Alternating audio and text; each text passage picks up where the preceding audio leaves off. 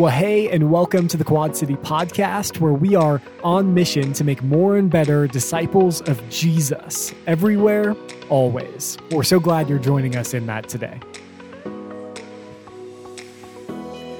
Well, before we dive into today's sermon, would you do me a quick favor? Would you go ahead and open your App Store and search Quad City Christian Church? Download our app because it's the best way to stay connected with what's happening here at Quad City. If you're new joining us for the first time, click that new here form as we'd love to reach out and connect with you. You could also submit prayer requests and even give on that same app. It's the best way to stay connected here at Quad City. Well, hey, now that that's out of the way, let's go ahead and dive into our sermon from Sunday. We hope you enjoy.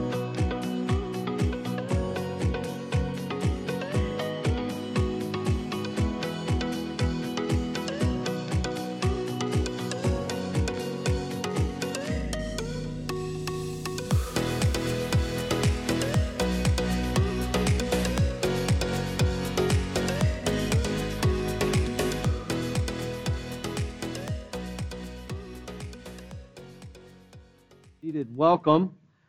My name is Jason. I'm one of the pastors here, and we are honored that you've chosen to start your week off by worshiping with us here at Quad City Christian Church. I want to welcome all of those who are joining us online from whenever and wherever you are. Look forward to the day when you'll get to worship with us at one of our campuses. And speaking of campuses, I want to welcome in all of those worshiping in Prescott Valley today. So grateful for you. So glad to have you with us this morning.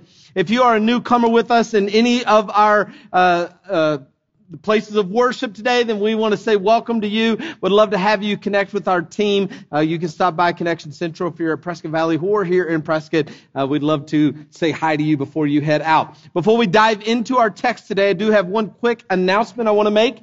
Uh, Candy Crawl is tomorrow night. So this is a big event for us here at Quad City Christian. It's so cool that we have thousands of families who are going to be just a couple of blocks from our campus. And so we utilize this as an opportunity to connect with people we've never connected to. If you've never been, it's an opportunity to come and have your kids trick or treat here on campus. We'll have inflatables and games and food uh, here at the Pres- Prescott campus. So we want to just say first, thank you for all of your candy. We are so grateful. We'll give it all away tomorrow night. And secondly, thanks for all of our volunteers. Looking forward to having you play host to our community. And I would just invite the rest of you to come and invite your neighbors, invite your friends to come join us here at the Prescott campus. Bring, bring kids, neighbors, family, grandchildren, and just be a good host to all of the community that are going to be with us here tomorrow night. So, uh, make sure you know how to get here. They will close down Mount Vernon, so you have to go out White Spar and come across Hazley. Better Google that up before you try to get here tomorrow night. Um, today we are continuing our series through the book of Romans, and so if you got your Bibles, go ahead and turn them on. Turn them to Romans chapter four. If you have your notebook, it's on page 80 today. Again, if you're a newcomer, we are working our way through this book of the Bible called Romans, going line by line, verse by verse, through the book of Romans. And so today we're going to pick up where we left off last week, which was in chapter 4, verse 13. And we're continuing this conversation about Abraham. Now, as I said last week, three world religions point back to Abraham as the father of their faith. Jews, Muslims and Christians all look back to Abraham and say, this is where it started. Now, two of them look back and say it was Abraham's obedience that we need to emulate. Abraham heard from God and he obeyed God and we need to be like Abraham. So that's, that's the way Jews and Muslims look at Abraham. As Christians, we don't point back to Abraham's obedience. We point back because of what Paul teaches us we point back to Abraham's faith as the starting point. In other words, obedience is what Jews and Muslims look at, look at. Christians look at God made Abraham righteous not through his obedience, but through his faith. And we need the faith of Abraham to be made righteous. So that's where we started last week. It's where we're going to continue today. So let's dive in. Verse 13 of chapter 4. It was not through the law that Abraham and his offspring received the promise that he would be heir of the world, but through the righteousness that comes by faith. pause for just a second. How many of you, maybe through what you learned last week or what you learned in VBS as a kid, how many of you believe that you are a child of Abraham? Anybody? Whew, we got some work to do. All right, the rest of you better by the time we're done today. All right? Here's what I want you to understand. You are an heir of Abraham. We'll talk about that today. If you are in Christ and have the faith of Abraham. And because you are an heir of Abraham, don't miss this. Look what it says. It was not through the law, or law meaning his obedience through something he did, that Abraham and his offspring, which is you, his offspring received the promise that they would be the heir of the world. Did you know you were to be the heir of the world?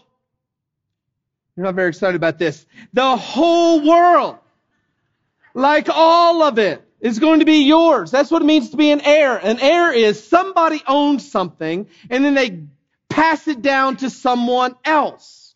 And Paul says, look, Abraham and his offspring, i.e. you and me, we are going to receive, we have received the promise, it's a promise that we will be the heir of the world. And this isn't the only place in the New Testament that talks like this. Let me give you a couple of more. Paul writes again to the church in Corinth, to people just like us. All things are yours. You know what's included in all things? All things. Like all of it. All things are yours, Paul says. Whether Paul or Apostle, uh, Paul or Apollos or Cephas, these were teachers who were giving these teachings. He says all, that they say, all the promises that they give, they are all yours. All things are yours. Paul, Apollos, Cephas, or the world. Like the, the whole world is yours. And life and death, the present, the future, all are yours. And you are of Christ and Christ is of God. Paul says it all is yours. The whole world will be yours. You are the heir of all things. Again, you're not very excited about this. But in these last days, he has spoken, the writer of Hebrews, in these last days, he, meaning God, God has spoken to us by his son, whom he appointed heir of all things. Who is the heir of all things? Actually, it says Jesus. Y'all need to pay attention. It's, it's on the screen here. He, by his son, he appointed Jesus heir of all things. Jesus is the heir of all. I thought you just said we are. I did. Hang with me. He is the heir of all things. And the Spirit himself testifies with our spirit that we are God's children. Now, if we are children, then we are heirs heirs of God and co-heirs with Christ. Everything that belongs to God is given to Jesus and we are co-heirs with Christ. Everything that is Christ is ours.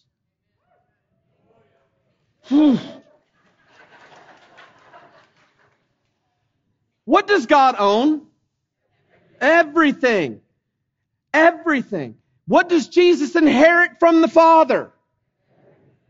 And what are you? A co-heir with Christ. It is all yours. I just want you to imagine for a moment that you actually believed that.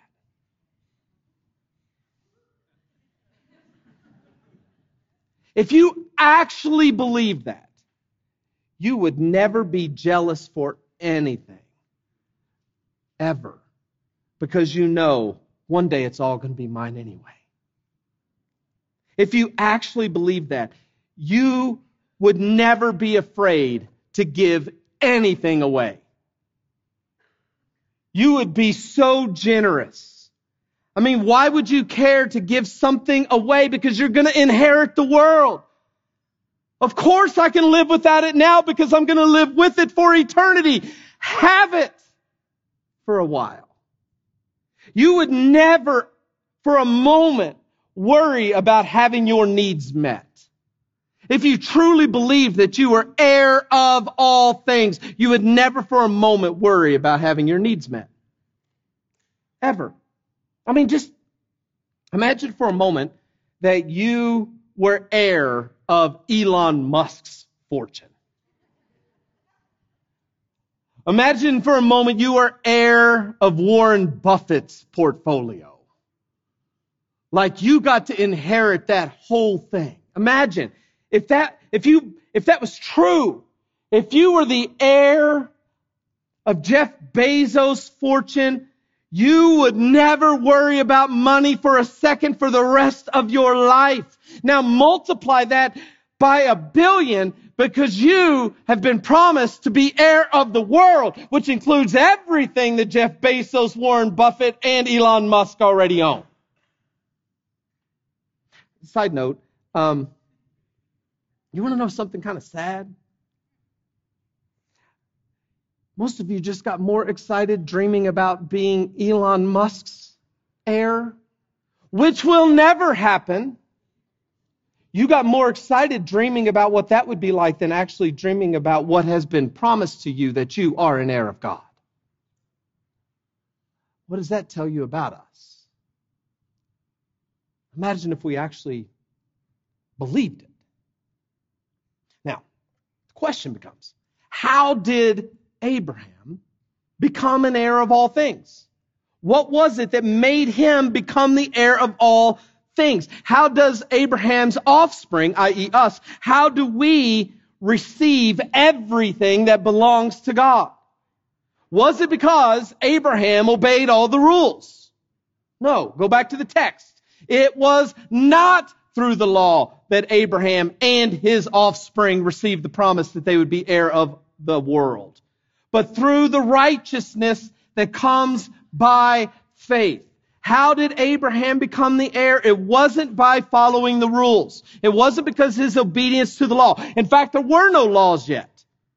There was no Ten Commandments. There was no Deuteronomy or Leviticus yet. There were no dietary restrictions. Those things did not come into existence for about another 500 years after Abraham received this promise. So how did he become an heir? Through the righteousness that comes by faith. And Paul wants to make sure that this church in Rome and this church in the Quad Cities understand the same thing. That his offspring become heir of the world by sharing in Abraham's faith. For if those who depend on the law are heirs, if it's by something you do, by your obedience, if that's what makes you an heir, then faith means nothing and the promise is worthless because the law brings wrath. And where there is no law, there is no transgression. Don't miss this. The law is not what makes anyone an heir. It is the promise that comes through faith. What does the law bring? The law brings wrath. The law brings wrath. And where there is no law, there is no transgression. The law, the Old Testament commands, you just need to know, were never meant to make people holy. Ever. The point of the law was to help you to understand just how unholy you are. Let me try to help paint the picture this way. In Scripture, when we talk about sin, there's two words that are often used. Uh, trespasses, you learned that in the Lord's Prayer, forgive us our trespasses as we forgive those who trespass against us. So you have trespasses and you have transgressions. So what's the difference? Um, if you've ever went out hiking or hunting, chances are you have ended up somewhere where you were not supposed to be. Like you were on somebody's land, you crossed over a boundary, you went somewhere you weren't supposed to be. That's called trespassing chances are you didn't know it. You just wandered and you ended up there. You were somebody else's land. That's, that's trespassing. You were somewhere you did not belong. Imagine for a moment that where the boundary was, they put up a sign. And it said, do not enter. Stay away. No trespassing. No hunting. You see the sign. You see the fence. But you also see the buck 150 yards over the fence, so you jump it anyway. At that point, that's a transgression. Because you see the sign, you know it's wrong, but you do it anyway. The law of God is like that sign. It tells us that what we're doing is wrong. And because the sign is there, we have no more excuse for saying, I didn't know. Before the sign was there, I could trespass and say, I didn't know. I didn't know. I didn't see the sign. There was nothing that told me this is bad. But now that the sign is up, you have no excuse. And because the sign is up, you are now liable for punishment. You weren't liable for punishment before the sign was up. But now that the sign is up, you can be punished because you know. That's the law. The law is the sign that says what you thought you were doing that you didn't know was wrong, now you know. And now, because you chose to do it anyway, you're now liable. Here's the good news being an heir isn't dependent upon us being obedient. Like, that's not the thing. It comes through faith in the promise. That's what makes us heirs. It comes by faith. Therefore, the promise comes by faith so that it may be by grace, not by your works, may be by grace, guaranteed to all of Abraham's offspring. Guaranteed. It's guaranteed. You are an heir of the world, guaranteed as an, as an offspring by grace through faith. Not only those who are of the law, not just those who are Jewish and who follow the Ten Commandments, not just those, but those who have the faith of Abraham. He is the father of us all. Now, some of you, you know I had to bring this up at some point. Some of you had this truth ingrained in you. When you went to Sunday school or were forced to go to some VBS, it was ingrained in you. Father Abraham had many sons, and many sons had Father Abraham. I am one of them, and so are you. So let's just praise the Lord. How many of y'all knew that song? How many? How many? Thanks for leaving me hanging. You sang that song because of this verse. Because it's true. Because you don't have to have Abraham's DNA to be one of Abraham's children. Like we are his offspring because we share his faith. That's how we become heirs of all things. As it is written, I have made you father of many nations. This was God's promise to Abraham. He is our father. Paul says to a majority Gentile church, He is our Father in the sight of God in whom He believed. The God who gives life to the dead and calls into being things that were not. He is our Father. He is the Father of our faith. Not because we share his DNA, but because we share the faith, the one in whom he believed. He believed. God made him our Father when we share his faith. And what did he believe? He believed the God who gives life to the dead and calls into being things that were not. That's what he believed.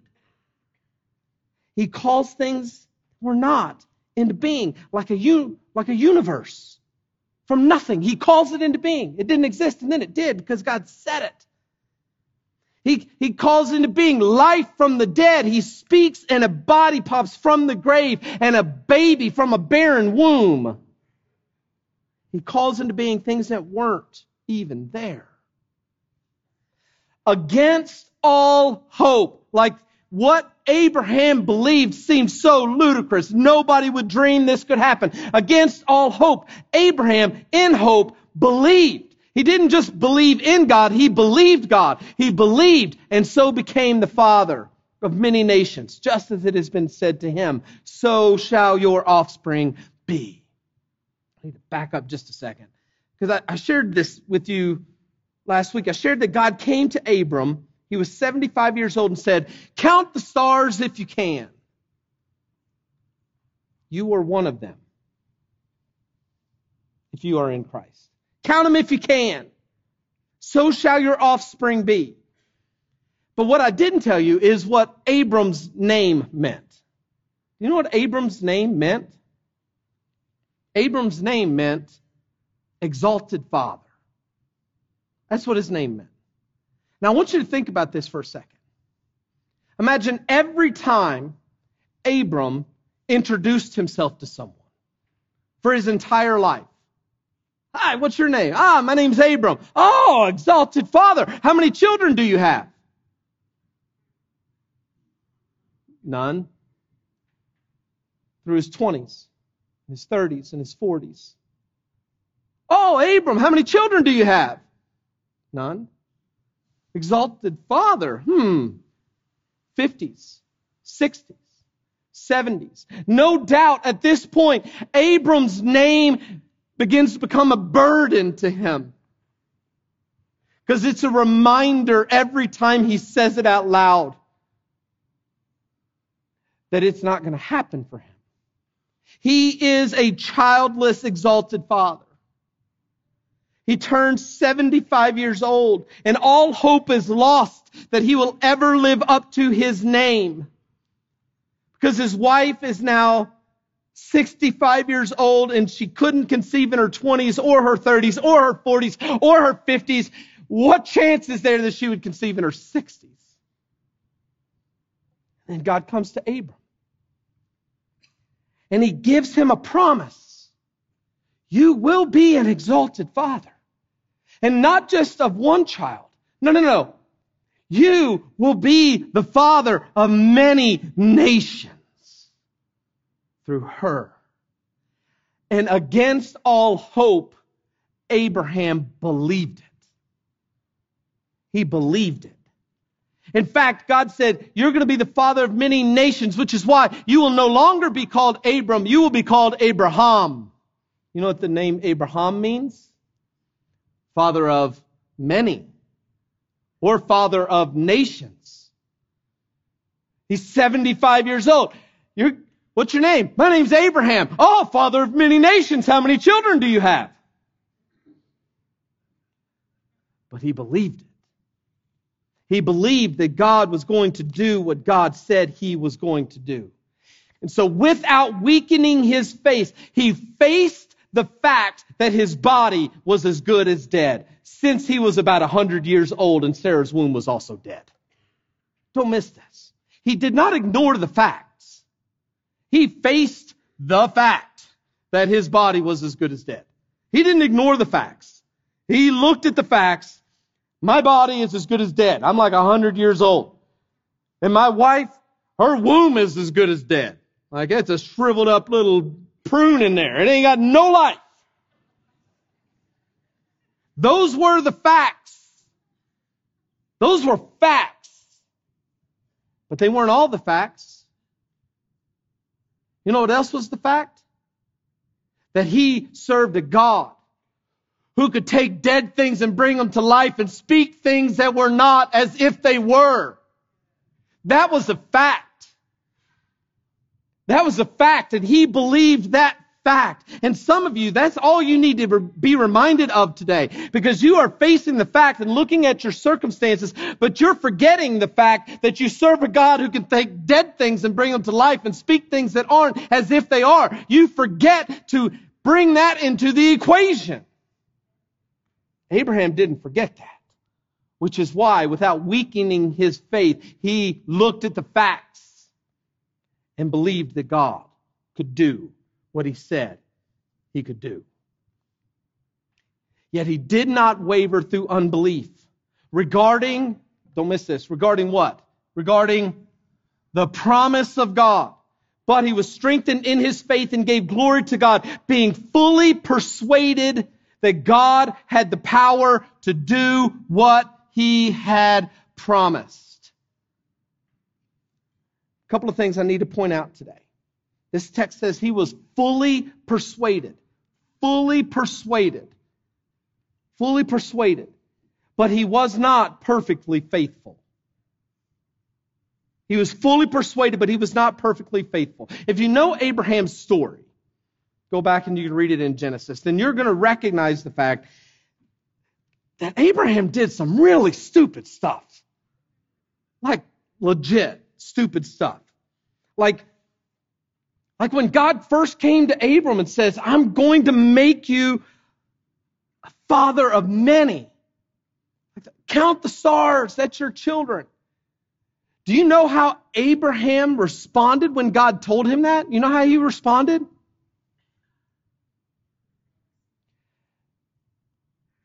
Abraham fell face down and he laughed. That roll on the floor laughing you put in your text, Abraham actually did it. God says, I'm going to make you father of many. And Abraham fell face down. He laughed and he said, Will a son be born to a man 100 years old? And will Sarah bear a child at the age of 90? Are you kidding me right now? That does not sound like a man of great faith. Just got to say, Abraham, you could do better. He, he literally fell on the ground and started laughing.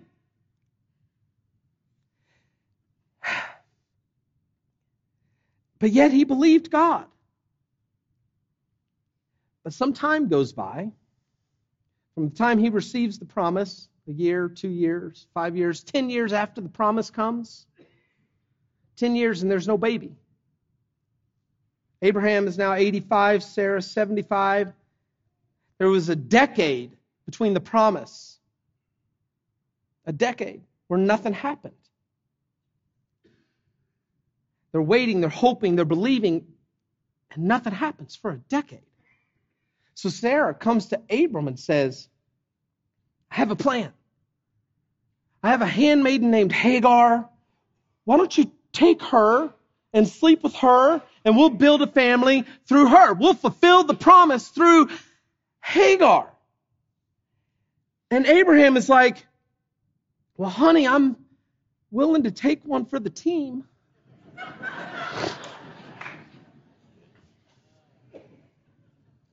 and he lays with Hagar and she gets pregnant. And and who would have seen it coming? I mean, who could have, shockingly, this pregnancy creates tension between Sarah and Hagar. Who could have predicted that? And that tension has only been multiplied through the generations, and we're still living in the middle of it in our world today. That decision still has consequences. And not only that, Abraham, this great man of faith who believes in God, gave his wife away not once, but twice to foreign kings. Like twice. He goes into a territory and knows that the king is there and he thinks, oh my goodness, they're going to steal my wife, so I'll just give her to him so he doesn't kill me. He did that. Not once, but twice. Like you look at Abraham, you say, that doesn't sound like a great man of faith. But when you think about it, when I think about it, I think that actually gives me hope.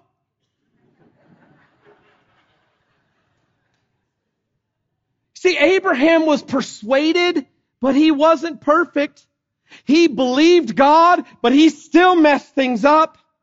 He never doubted that God could do what he promised, but it didn't keep him from trying to accomplish it himself when he felt like God was taking too long.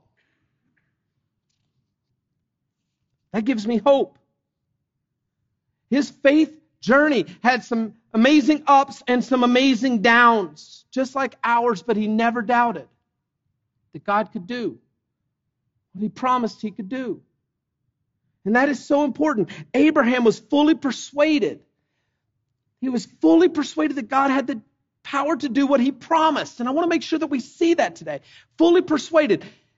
He didn't waver in unbelief regarding the promise of God. He was strengthened and gave glory to God, being fully persuaded that God had the power to do what he had promised. God could do what he had promised. That was true for Abraham and it's true for us. God will do what he promises to do. We can have faith in that. We can be fully persuaded of that. But there are so many people who end up punting their faith in God, who walk away from their faith. Not because God doesn't do what he promised to do, but because God didn't do what they wanted him to do. Don't miss that today. There are people who walk away from their faith. Not because God doesn't do what he promises, but because God doesn't do what they wanted. God will do everything he promises. But doesn't mean that he's going to do everything that you expect him to. I want to I got some questions for you today that are going to be hard to answer for some of you. But I just want you to hear this today. Has God promised you a husband or a wife? Did God promise that? The answer is no. He did not promise you that. Has God promised you a child? Did God promise that? The answer is no. He's never promised you that. Did God promise you a long life? No, He has not promised you that. Did God promise you that this life will be comfortable for you? No, He didn't promise you that. Did God promise you that you will be healthy, wealthy, and wise? No, it is not His promise for you. Did he promise you that your spouse will never leave you? No. He didn't promise you that. Did he promise you that you would never have to bury a child? No. He didn't promise you that. Does he promise you that your business will succeed? Does he promise you that you will have more than you need? Does he promise you that? No. He doesn't promise you that. Does he promise you that your body and your mind will always work exactly how he has designed it to? Did he promise you that? No. He didn't promise you that. On the other hand, what has he promised you? What has he promised you? He has promised you that in this world you will have trouble. But take heart, I have overcome the world. He's promised you that never will I leave you and never will I forsake you. He has promised, come to me, all who are weary and heavy laden, and I will give you rest for your souls. He has promised, my God will supply all of your needs according to his riches in glory. And he has promised that in all things, in all things, we know that God will work for the good of those who love him and are called according to his purpose. He has promised that if you confess your sin, He is faithful and just and will forgive us our sin and purify us from all unrighteousness. He has promised that I have so loved the world that I've sent my only son, that whoever believes in Him will not perish, but will have everlasting life. He has promised that if you submit yourself to God, and resist the devil, he will flee from you. He has promised that if the Son sets you free, you are free indeed. He has promised, behold, I am coming soon and my reward is with me. He has promised that that who shall separate us from the love of God that is in Christ Jesus? Shall, shall trouble or hardship or persecution or famine or nakedness or sword? No, in all of these things we are more than conquerors through him who loved us. For I am convinced that neither life nor death, neither angels nor demons, neither the present nor the future, near, no, nor any powers, neither height nor depth, nor anything else in all of creation will be able to separate us from the love of God that is in Christ Jesus.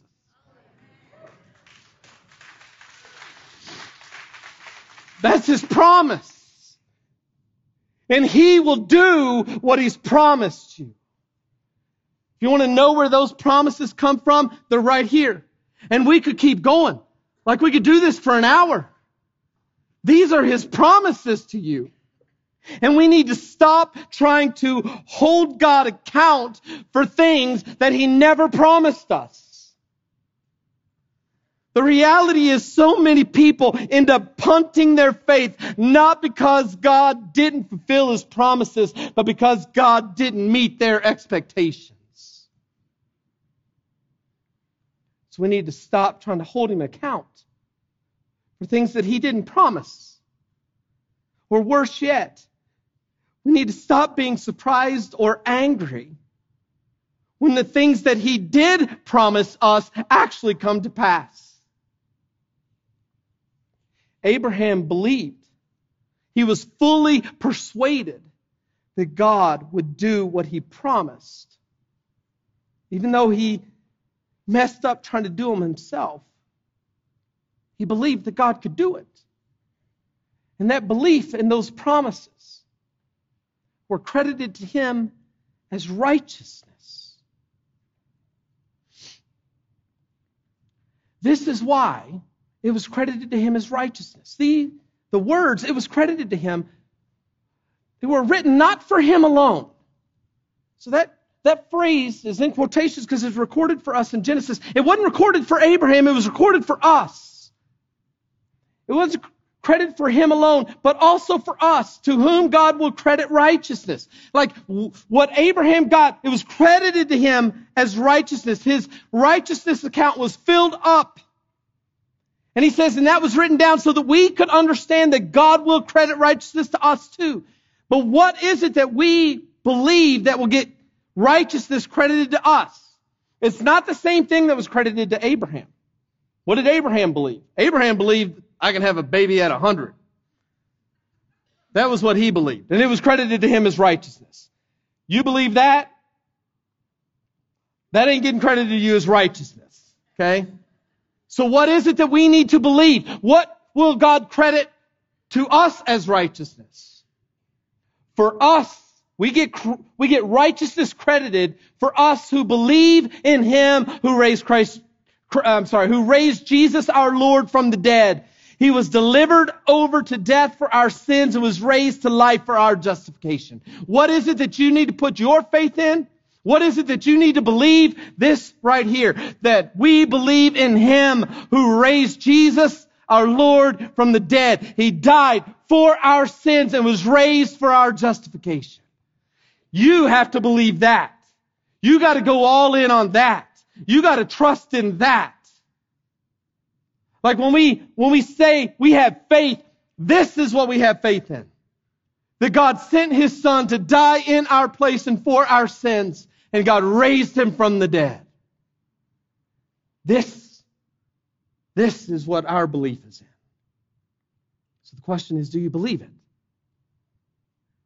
Do you live as if that's true? This is the promise that's made for you. And if you go all in on this, it gets credited to you as righteousness. And if you've never put your faith in that, come talk with one of our pastors. Let us have a conversation to help you take that step. Because this is all that matters in the end. This is what you get credited righteousness for. So put your faith in the life, death, burial, and resurrection of Jesus. Because in the end, nothing else matters. Lord Jesus, we are grateful that you've made it so clear to us where it is that our faith belongs and what it is that will get righteousness credited to us. It's not by what we do, it's by what you have done through your life, your death, your burial, and your resurrection. So help us walk today as if that's true. And that because we are in Christ, we then are heirs of the world and we can live like our Father owns it all. May that be this church, your people, live their lives every single day. In Jesus, we pray. Amen.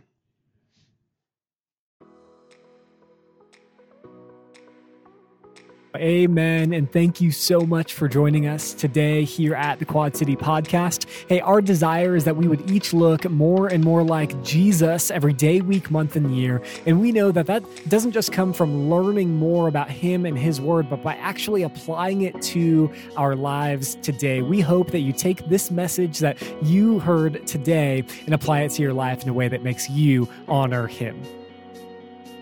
Well, thanks again for joining us today. Be sure to download the Quad City app, and we will see you again next time.